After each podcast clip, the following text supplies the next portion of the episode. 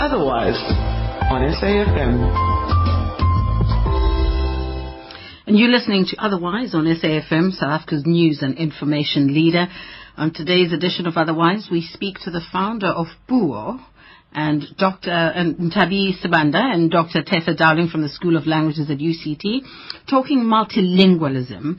And uh, with me on the show, my team, Hazel Makuzenu, who's my producer, and our electric producer, Kim Thurtell. You may reach us on the phone, oh eight nine two, one oh, two oh one oh, or email us on otherwise at S A B C dot co dot z a. Now let's welcome founder of Buwo, Ntabi Sibanda. Ntabi, hello. Hello, hello to you and to the listeners. Oh, thank you for joining us today, Ntabi. Oh, thank you for having me on the show. I'm very excited. We are too. You've come a long way since the Women's Development Bank. Um, yes. Did that help contribute to the establishment of Buwo? Um, hugely, hugely. Um, so as the, the name says, Women's Development Bank. Um, it's basically the aim of, of the W D B is to support um, women entrepreneurs, mainly um, rural women, mm-hmm.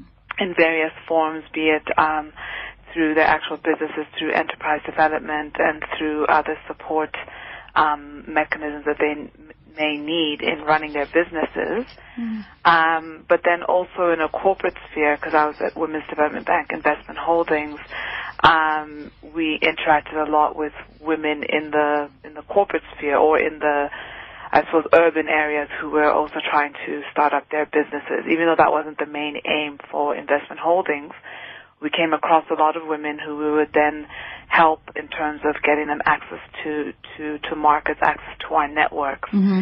And that really, um, I think, gave me the, the confidence to to go on and, and, and start Buwo, in the sense that I knew that there would be that network that, mm-hmm. that would support um, would support me as an entrepreneur.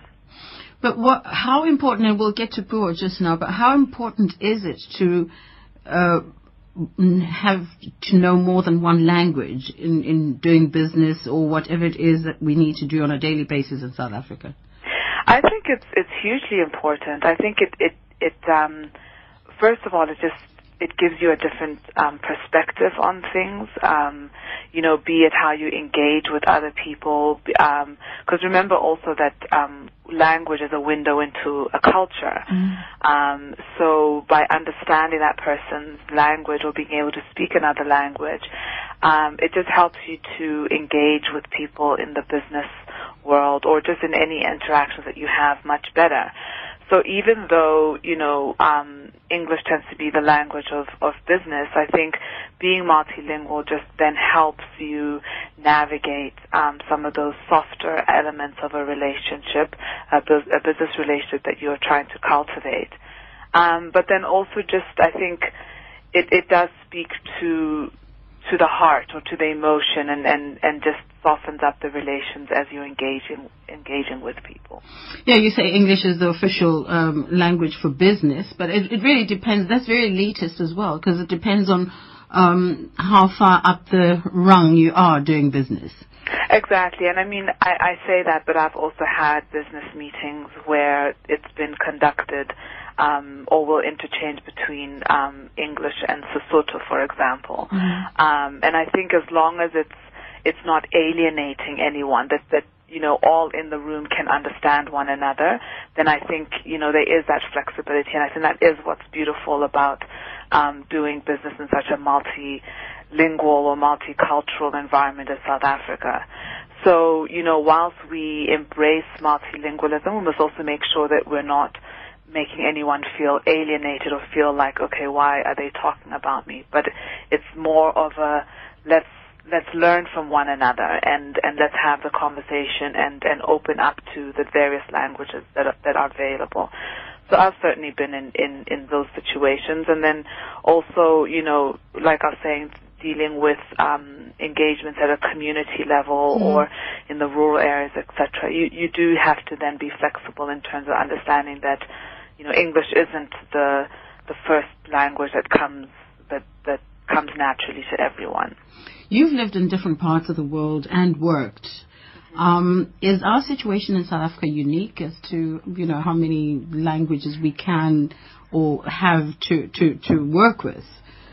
Um, it actually isn't isn't that unique. Um, so what's beautiful about South Africa is that it's unique in the sense of us having eleven official languages. Mm-hmm. Um, but you know, it's it's it's not unique in the sense of people coming from different um, ling- linguistic or, or cultural backgrounds and coming into this common workspace. Um, so, for example, um, in the U S, um, you know, whilst English is the, the main language, there's a, a huge um, Spanish community, for example. A lot mm-hmm. of people are bilingual in that in that aspect. Um, so it's it's also, I think, globally there is that acceptance that, you know, people come with that different cultural aspect and bring that with them into the workplace. And, you know, from, from my point of view, I think that's what makes it, the conversations um, more beautiful and more more enriched. Mm-hmm. And it also just brings a different perspective as opposed to just one language, one culture, um, you know, um, and one viewpoint. So, Buwo is born. Tell us about that. Okay, so, um, you know, I think for me, I always had a an interest in, in, in language, or a curiosity around languages and, and, and how they were formed and, and, you know, who decided that a tree is going to be called a tree, for example, and, you know, the, the commonalities amongst different African languages, for example. Um, I have a good friend of mine from, from Cameroon, and we'd always, like, sit and, and discuss, like, the words that we have in common. So that was always just something that interests me. But in terms of how Buwo itself was born was actually with the birth of my first child, um, Lulu. And, um, you know, when she was born, my, hus- my husband and I just decided it, it actually was a no-brainer that we were going to speak to her in our respective languages, mm-hmm. um, mine being Sesotho and his being isiNdebele. And, you know, we we thought, okay, this is simple enough. We we know enough examples. I think also anyone growing up or living in Joburg knows, you know, a lot of people speak a lot of languages. Mm-hmm. Um, so for us, it was a no-brainer and, and went about it that way. And, um, you know, for me, then it was, I, I knew that with, I, I was going to need to have support in terms of, in terms of the books and, and, and the games and everything else that you supplement a language with that just comes so naturally, I think, for English speakers because there's such a lot of material in English. Mm-hmm. Um, and then going to the retail store, I, there was just nothing there. It was just, you know, a dearth of material in African languages. And, and, and the little bit that I, that I was able to find, I found that it didn't resonate with the lifestyle that we were living. Mm-hmm. So oftentimes it was, you know, situated in a in a rural setting, in a village setting, and you know that's not something that we're living in a in a, on a day-to-day basis. So I felt that in order to um, engage with with our with our child, um, we now have two kids, but in order to engage with our children, we're going to have to have materials that reflect Um, our African heritage, but also reflect our modern lifestyles. And that's where, where, where the beginnings of Buwo came about. Now, what do you produce? You produce books for children mainly? Yes, yeah, so we focused on children, um, nine years and younger, just simply because that's, you know, in terms of their language acquisition, that's like the, the optimal time to, to expose them to different languages. Um, and then we produce um, storybooks. We have our Lula and Lebo characters, um, so everyday stories, which are bilingual. That's the approach we've taken with our materials. We've got flashcards and puzzles, and we're doing a series of posters and, and the like. So, you know, we've we've made the stories um, fun and engaging. We've we've brought in where relevant um, nursery rhymes or, you know, little jingles that that um, Read, that come from or emanate from African heritage, um, and just making it fun so that, you know, the kids um, want to engage and relate to it, and then the parents find it or teachers find it easier because then it's accessible. Um, because in, in, in doing the research, um, in terms of the extent of the lack of, of relevant materials, it's like eighty-three percent or only seventeen percent. of published materials in South Africa are in African languages. I like the fact that they're bilingual. In fact, I bought some for my grandchild. Oh, okay. In Cape Town. I think you guys were in Cape Town uh, not so long ago. Yes. But I, I, the challenge has been for me, and this is why we've invited Tessa, who will join us on this conversation in a few minutes. The challenge was for me, if both parents are not Um, or do not speak African languages, mm-hmm. because even if you have these books, you need to read them to, mm-hmm. to, to the children so that they get used to the music of the voice. Yes. Um, what happens then? Is it is it easier for for parents to go and learn for like a, learn a different language before they teach it to their children? I mean, is the market open for all the children to learn the languages, provided they have somebody who can read them in, in, in that particular language? Well, I mean, we've had people take on different approaches. So, so I, I suppose the easy one is, as you're saying, if you, the, the parent, can read the language, then you pick it up and read it to your child. But we've also had situations where parents are like, oh, I want to learn along with them. Mm-hmm. So this is the, the right level or right pitch, you know, that, that, that we've done our books in. So, so, so there are those, I suppose, that are more, you know, adventurous or up to the task of, of learning along with them. And then for us, you know, we always see the next step is, um, doing audio, because then, as you're saying, you know, you want to be able to get the pronunciation right or just hear the rhythm mm-hmm. of, of the language. So it's, it's a work in progress, and, um, you know, this being the first step, and then, you know, moving on to make it more easier to engage with. I see you also have, did you say a television program coming up? Um, no, we that's very beginning stages. Mm-hmm. Um, so the idea is to create um, Lula and Lebo to be um, in all aspects of our lives so that it is easier to engage in the language. So um, definitely going animation is something that Um, we're looking at, but it is um, a, a bit of a process, actually. So we're just at, at beginning stages. Well, I, I really appreciate, you know, your, your, your passion and, and your drive in doing this, because you saw a gap and, and you walked into it, and now it's growing and it's going to get bigger than you. You realize that. That's the idea. We must we must export um, our stories to the mm. rest of the world, and, and, and I think it also helps in terms of social cohesion, but it also helps in terms of having our children walk tall and knowing that, you know, they matter and they have something to contribute as well. But I think you'll also find there will be a need for you to have Lulu and Kobus and Lebo and, you know, Pamela mm-hmm. in one setting, in one book, having this wonderful conversation, because this is where South Africa is going. Exactly, exactly. So already in the shopping day story, or um, Head and Shoulders story, Lula, Lula's friend Yola has joined in, and, you know, so we are introducing other um, characters to reflect our multicultural um, environment, as you're saying. Yeah, no, you know, uh, it's it's very exciting. I mean, the possibilities are vast, and I can see you going into into into merchandising as well, mm-hmm. because I'm, now I'm doing a business plan. Well, you know, I don't want to reveal too much, but it does have a lot of legs to it. Let me just say that.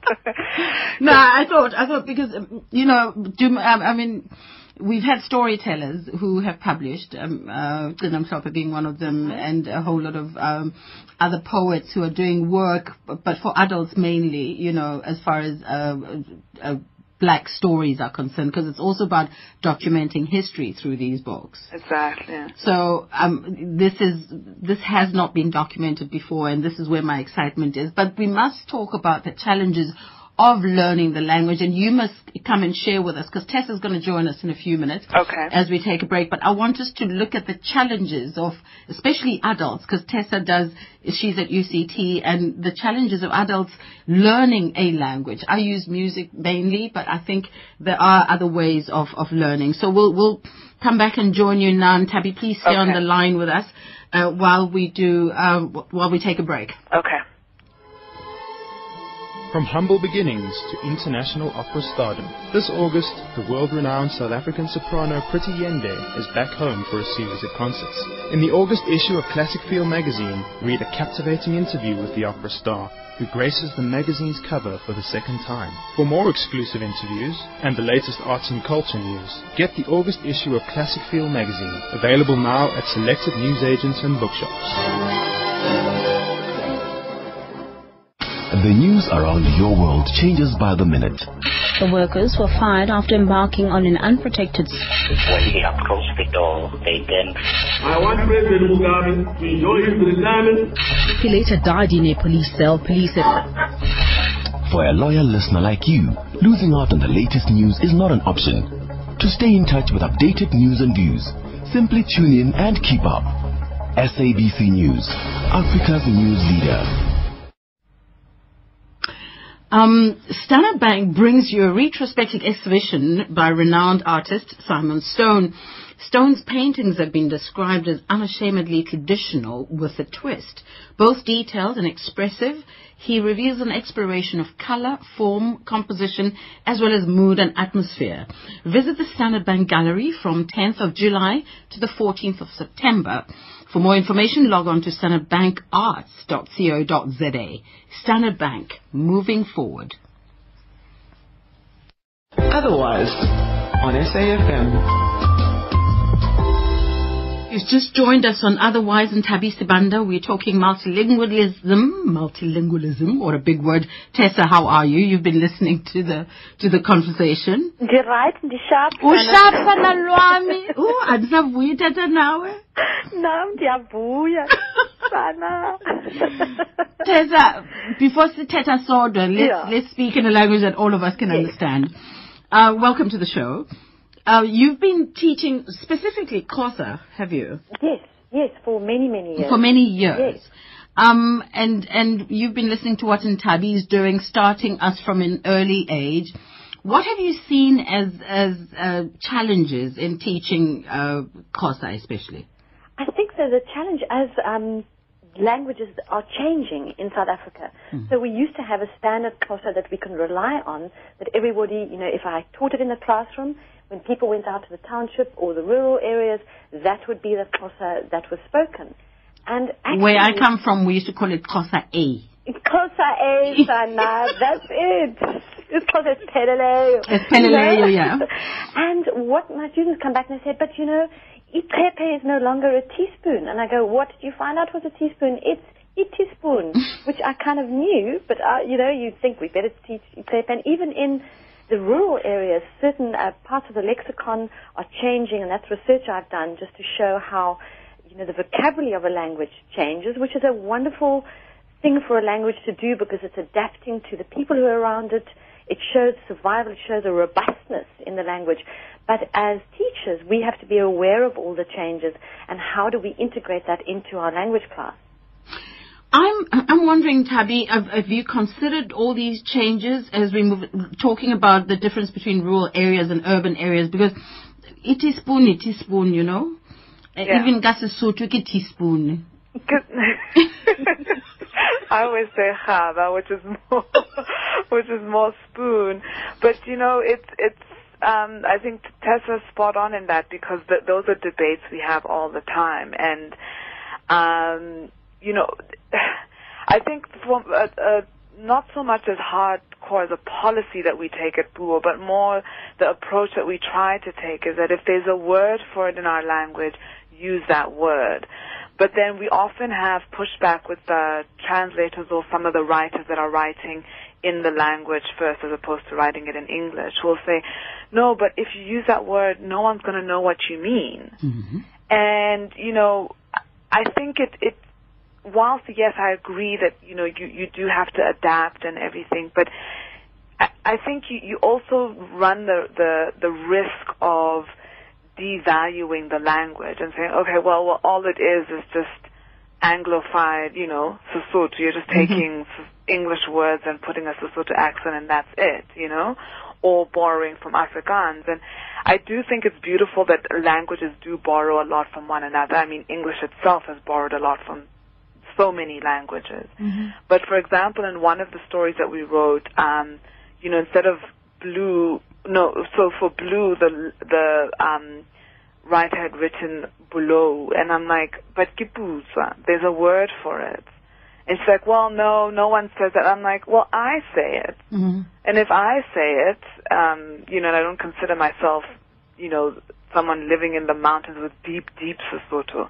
But if I know that it's Butswa, then, you know, that's what I'm going to use with my kids, you know. So I think we also mustn't go too extreme where you end up losing words completely. Tessa?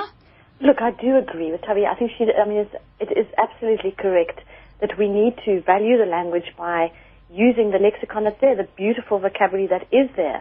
But we also need to straddle, you know, that divide, which is what are they going to hear out there? Mm. It's particularly for me teaching communication to people who have to go out and and speak to people in their natural environment who, who are not going to be mediating, thinking, should I use the correct word? They're just going to speak. Mm. And if my students use uloliwe, but no one else uses that for train, just says train. Or in you know, for, for aeroplane. Much as I love those words, if they're not in currency, I, you know, how useful is it? So we need to say, look, there's this beautiful word, this is the traditional word, know it. When you go out there, you can also use this word, judge who you're speaking to, judge the, the personalities, the types of people you're speaking to, to, in order to understand which word you would use, just like we do in English. Um, you know, my students use like every second word. I'm like, oh, my God. I'm like, where's over there? I'm like, oh, you know, and that's not English to me. Why is everything like? So, but if I had to teach English, I would say you're going to hear a lot of likes. That like is just phatic communication. It's just filling in the gap. Um, but, you know, in good English, we don't use it all the time. We use it to mean, you know, like something. Tessa, say that aeroplane name again. Well, there's this one in Ngwelomoya. Ngwelomoya. And the other one that I heard recently on Umhlobo Wenene Radio Koso was um, Ngwelotaka, the, the the wagon of the bird. Of the bird. I mean, mm-hmm. How beautiful. Oh, that is that is beautiful. Yes. But now, what if, and this is a question to both of you, what if you're writing, and because, Tabi, you translate from one language to another, what if those words don't exist in the language that you're trying to express yourself in? Because we do have... We use, living in the urban areas again, we use words of, of things that never existed uh, when our language was originally formed. E-computer. How do you, how do you then say e-computer?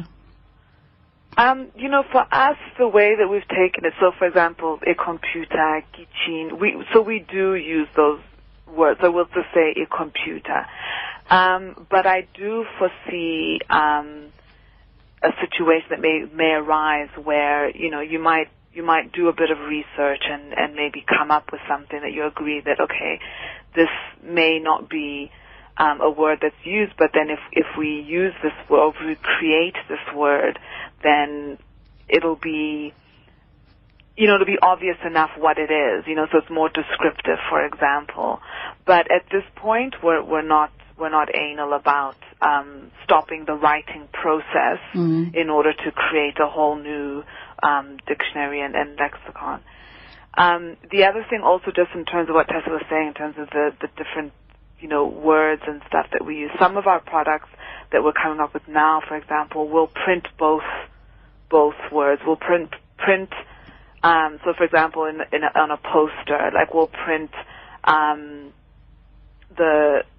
the the real words, so like for example um months of the year, and then we'll also print the anglified one, just because, you know, people then will use both, and we also want to be flexible that people can recognize what's what. Tess, is there a dictionary that exists at the moment that would probably uh, have more newer words, as as as Ntabi saying, that have been reconstructed the same way as you spoke about the the, the aeroplane a few minutes ago? Um, uh, that's beautiful that, that she would be doing that in, in her text. Um, I only know of the Greater Dictionary of Xhosa project, which is a massive dictionary, three massive volumes, and they will have um, the colloquial word. Um, like for sixty, they have sixty. They actually have it written S I X S I K S T I. While you think about it, may I interrupt you because we need to go to news? Yes. Okay. It's it's now time for news headlines with uh, Usile Saku. Thanks, Usile. Um, welcome back. Sorry, Tessa, I interrupted you there. You were you were talking, um, making a point? Yes. Um, some dictionaries do give the colloquial word, and they will also give the very standard word that might have gone out of use, but that is the standard word. So the Greater Dictionary of Xhosa will give amashumi, amat, um, amatandatu, and then they will also give you sixty. So okay. they would... They would give the, the long one, and they'll give the short colloquial one. Redi ndilungile, they'll also give redi, which is, was, you know, simply we're done, di redi. Mm-hmm. You know, that's actually become part of, you know, people's lyrics. And it's, it's so lovely, which I use in my teaching. But then I'll say, she says, di redi, what is another word for? Mm-hmm. Say that you're ready to do something. So um, I think we do need to teach both, um, but we need to be, you know, remember that languages that survive are languages that are fairly promiscuous, you know, go and take from other languages, are lively and change all the time. A language that tries just to keep to its original will die out. So, I, you know, we don't speak Shakespearean English anymore or Chaucerian English.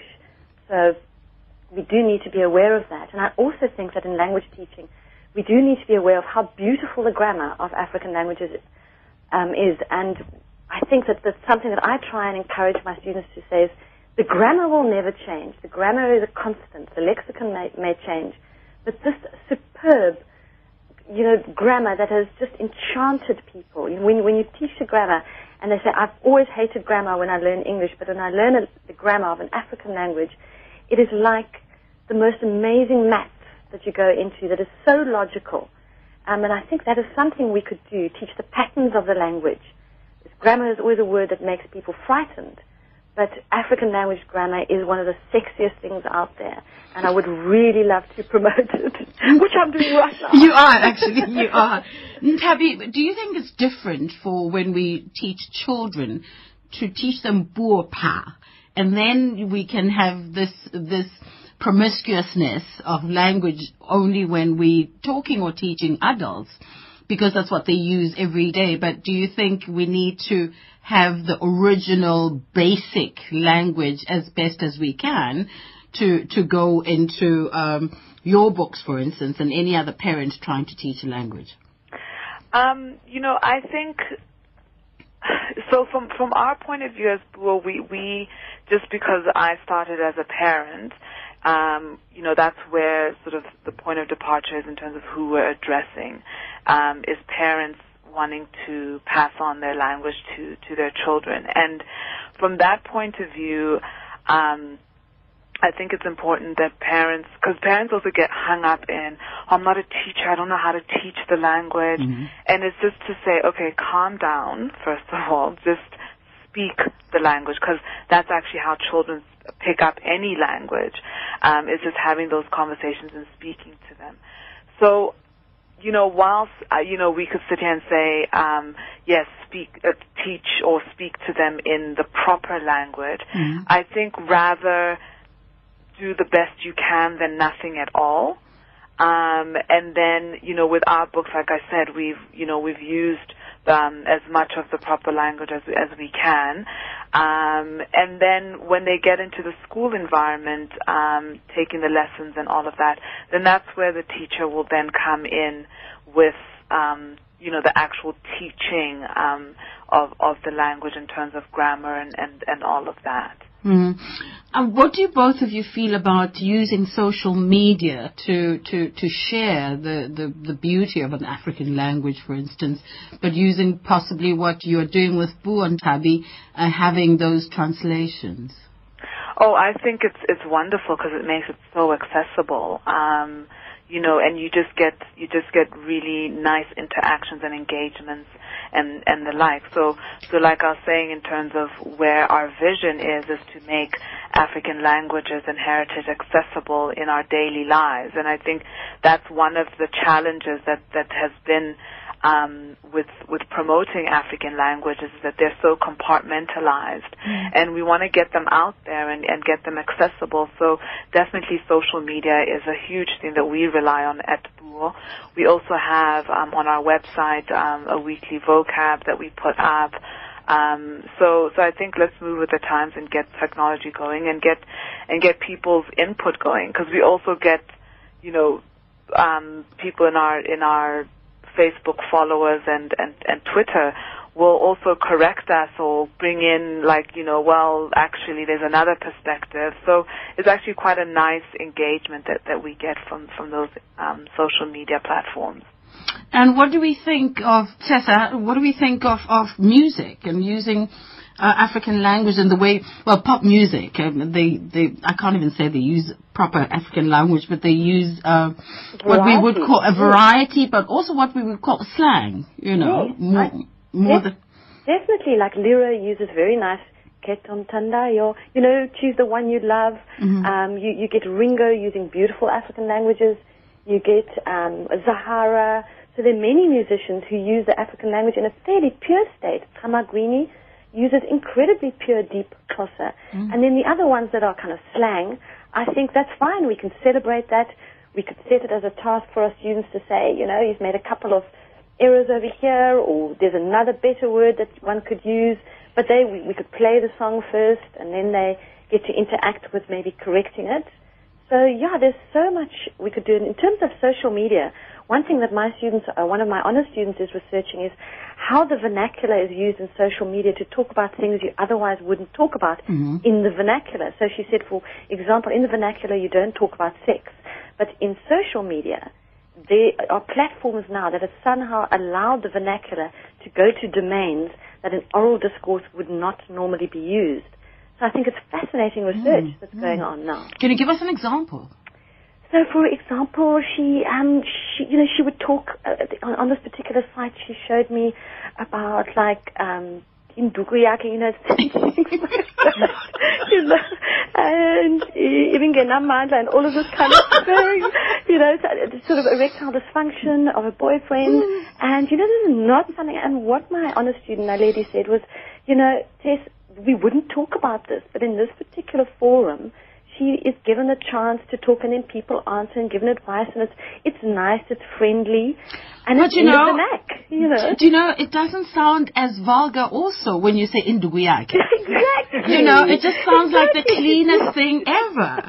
I like that. You know, it's much nicer than...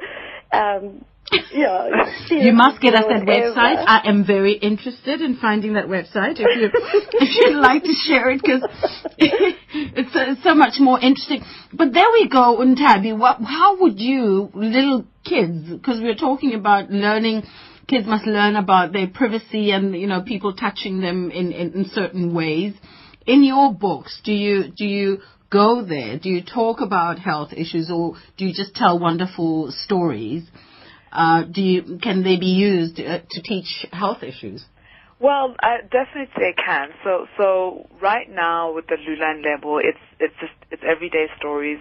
So even our head and shoulders one, it's literally just teaching body parts, as in head, shoulders, you know. Mm-hmm. Um, but they do lend themselves to, um, and and those are some of the other conversations that we're having in terms of um, being more. going into more depth in terms of um, the educational aspect, so healthy living, as you're saying, or, you know, about your body parts and the like. But um, in doing that, I think we also just need to be very careful mm. that, you know, we're positioning it well, we've got the right advice in terms of, because it's such a sensitive topic. So it's not something that we would just plunge right ahead into ourselves. It's something that we would go and with our partners and, and you know, actually just make sure that we're we're getting the right message across. Well, Ntabi, I want to congratulate you on all the wonderful work you've done. And um, my grandchildren, I say again, are enjoying the books. Oh, great. And we, we hope to, the whole of South Africa does so soon. Oh, yeah. So I was actually going to say that from the end of this month they'll be in C N A stores, so they'll oh, be more accessible. Well done. Thank you. But they are now in um, exclusive books, um, selected exclusive books, and of course on our on our online store, on our website, um, buwo dot co dot za. Puo being P U O. P U O dot co dot z a. We've got an online store and we'll deliver. Fantastic, darling. Thank you so much Thank for chatting to us. Thank you so eh? much. Thank you. Thank you. Tessa. Okay. Tessa? Yes. Induguyake. I can't get over that. Thank you so Thank much, you. Tess, and I hope we, we have you again on the show to share some of these amazing stories. Great. And keep teaching, hey? I will. Thank so you so much. Thank you. Bye. Now it's time, um, yeah, for a little break, and we'll be back. I thought I'd never make it through. Wathinta abafazi, wathinta imbokodo. You strike a woman, you strike a rock. I thought I would parade. I didn't know my own strength, and I crashed down. This iconic phrase has come to represent an entire generation. When the chips were down and all hope was lost, when we couldn't even imagine a solution, you were strong enough to stand up and fight. Your courage is the building block of this nation. Your femininity, never a weakness, but always a secret strength. We thank you for the contribution you've made from the grassroots up. To the nation's pillars, we salute you, and S A F M wishes you a happy Women's Month.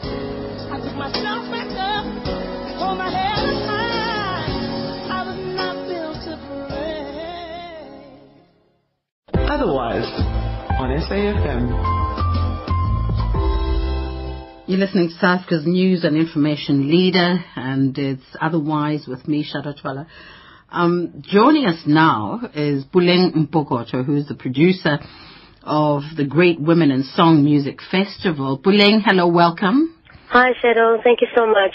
I'm surprised you could talk to us. You should be doing sound checks and all of that. It's hectic. It's hectic. We've been running up and down. You know, I mean, I, I said to, I told Hazel that I don't think I'll be able to do this, but you know, I appreciate the fact that we're doing this over over the phone. So you yeah, are such a yeah. professional. You are such a professional. Tell us a bit about the Great Women in Song Music Festival. It's your first year, is it? Yes, yes, it is. Here's what we're looking at doing, Shado. I, you know, um, first and foremost, I think the most important thing is the fact that a lot of young women d do not really know what nineteen fifty-six is about. Mm-hmm. When you mention the year nineteen fifty-six, it doesn't ring a bell. It doesn't mean anything to them. So for me, one of the most important things is to just draw attention to what Um, to the essence of nineteen fifty-six. And then secondly, I feel that, you know, we've got a lot of talented artists and uh, women artists in South Africa. But you find that after about two years of being at the height of their, their careers, they normally fizzle out. So we basically are looking at um, creating a, a credible platform for women artists to perform uh, on, on, on an annual basis. That's basically the essence of, of the show. Okay, That's so not not, not the popular ones, not the ones who made no. it necessarily, but anyone no. who has talent. No, look, yes, yes, not not necessarily uh, exactly what you're saying, exactly what you're saying. Mm-hmm. Um, obviously, in, in, in twenty thirteen, it's a matter of we did this um, out of our own pockets. Obviously, you find that um, corporate companies do not want to work with um, with, um, with companies that do not have any any a track record. Mm-hmm. So at the end of the day, it's important for you to firstly build that track record and then go back to them. So we've got we've got the buy-in of a number of corporate companies um, for twenty fourteen. On the, but it, it it basically is on the basis of on condition that that um, the twenty thirteen festi festival is a runaway success. Mm-hmm. So we've really pushed. You know, we've worked hard. We've got a, ve a very small uh, team of seven women, and we've been running up and down since um, about March. We've been running up and down to pull this together, and I think we've done a phenomenal job. And I'm hoping I'm just I'm hoping for the best uh, tonight. We've sold quite a number of tickets, and um, due to the rain, I think some people might, may, not, may not show up. But at the end of the day, we've made some of the money, and we'll be able to cover our, most of all of our costs by, by, by tomorrow latest. That's how I, I love women, because, you, you, I, I, you know, under any kind of situation, we get up and make it because we believe in something. We, we thrive under pressure, actually. And with, with the women of nineteen fifty-six behind you, yes. I'm, I'm sure you can't give up now. Absolutely, so, so you, absolutely not. So we and, wish you all the success, but tell us who's performing. Why should we come? Okay, tonight we have, I think, um, Zamajobe, first and foremost, is one of those women artists who is amazing. She is a phenomenal artist. And I think that, you know, obviously over the last ten years of her career, we haven't really seen much of her. So a lot of her fans, I mean, I grew up listening to Zamajobe. We are basically about the same age. So at the end of the day, so I think a lot of her, her old fans are going to are gonna show up tonight. And then we have um, local artists like Krishanda Forbes, really, really powerful, powerful vocalist. Um, and then we have uh, in our lineup, uh, I'm trying to think, I can't remember off the top. I'll the, tell uh, you who you've got on your lineup, because this is this is who I would want to go and see. firstly, firstly, by having Zamajobe there, it's amazing, because I just read in the paper on Sunday that she's released a compilation of over yes. for the ten years that she's been in business, and with yes. a few new songs. So mm. I'm excited to hear the new songs. I'm excited mm. to see her on stage, because she's got such great that. presence, and she's she wonderful. Absolutely, very soulful. Now, I'll tell you, Krishanda Forbes was on Idols once upon a time. She was in the top three top in twenty eleven. Three. And, you know, this morning, actually, we were on uh, um, Expresso, and I, I wish you had watched, because that woman is a phenomenal vocalist. And for me, that is just a problem in South Africa, you know. Our most talented artists do not get the spotlight. You find even the, the people who win Idols, they win Idols, watch them for a couple of months, then they fizzle out. So, I, you know, and I also, for me, I'm very passionate about the whole idea of um, building the economy via entrepreneurship and via the arts. And I think that if you, if you look at the economy of the United States, for instance, it is built on, on, on filming and, and, and, and, and music. Of course, It of contributes course. at large towards the economy of the state. And I, I look at, at our artists and I say, we're so talented, we've got such a lot of talent. Why can't we do the same? So what we need to, to, to ensure, ensure is um, we need to ensure that we have uh, platforms on a, on a regular basis to, to just for the sake of longevity, because our artists, their careers do not last because they do not get booked. Okay. And if, I mean, after... Now, after Puleng, I must say to you, we're still talking about your artists. We'll get to your yes. platform in a bit. Okay. You then have Karen Kortje. Yes. Who also is an amazing X-Idols winner, who's got winner. the most yes. beautiful voice, who gave mm. us goosebumps. and and um, my favorite, my latest favorite, and I love all these girls, but somebody yes. who blew me away the last time I saw her on stage, yes. she seemed to have grown a hundred times, is Claire Phillips. She's a who's also concert. performing at your concert. Yes, yes. She's so apart from being a good performer, she plays the meanest guitar. Yes, she does. So, you know, I'm very excited for you to have these Thank girls you. on your stage. Thank you so much, Shado. Now, tell us what time the event begins. Okay, the event, uh, we'll open um, the door for ticket sales uh, from five, um, and we'll actually start the show at seven o'clock sharp. So, um, we... And where is it? It's at the Good Hope Center mm-hmm. um, in, in, in Cape Town. Uh, so. I, I, you know, usually people have a, have sound issues at the Good Hope Center. Oh, no. I hope we you don't. The, no, you know what? We have the best. You know what? We've been blessed, actually. We've been so blessed because uh, we're working with Eastern Acoustics, and they actually, um, they were doing sound for Joy Celebration. Oh, yeah, Sunday. no, then you're fine. So, you're in good hands. Yeah, so we sorted. We you're sorted. in good hands. Yeah, Sweetheart, I know you've got a sound check. You've got a hundred and one things to take yes. care of. I wish you all the best. Thank and, you, so much, you know, Shado. Good luck for tonight. And Thank you so give much. my love to the girls, hey? Yes. Can I mention one last thing before you... What, before what, what, you what, what, what, what? Okay, just one last thing. Uh, Sybil worked with you um, at Premier Rasool's office. Who? Who? Who? Sybil. Syb Sybil Ella. Oh, Sybil Ella, yes. She's in the lineup as well. Is she singing? She's singing. She's an oh, amazing my artist. word. She's an Tell her I artist. say well done and good luck to her. Okay, thank you so much. Thank Shado. you so much, Puleng. Right, okay, well. bye-bye. Okay, then, bye. Ooh, there's, there's a great women in song happening tonight at the Good Hope Center. Doors open at five p m, but the event starts at seven. Lots of women you may recognize: Zamajobe, Krishanda Forbes, Claire Phillips, Karen Kortje, and more, it says, and they're all trying to uh, commemorate the great women of nineteen fifty-six. And uh, listen up, our show is is will be podcast. So all you have to do is just go to our website to listen to um, something you may have missed while we're speaking to Ntabi Sibanda and while we were speaking with um, with a. Uh, um, T- Tessa Dowling, yeah, Doctor Tessa Dowling from U C T. But now it's time for our children's story.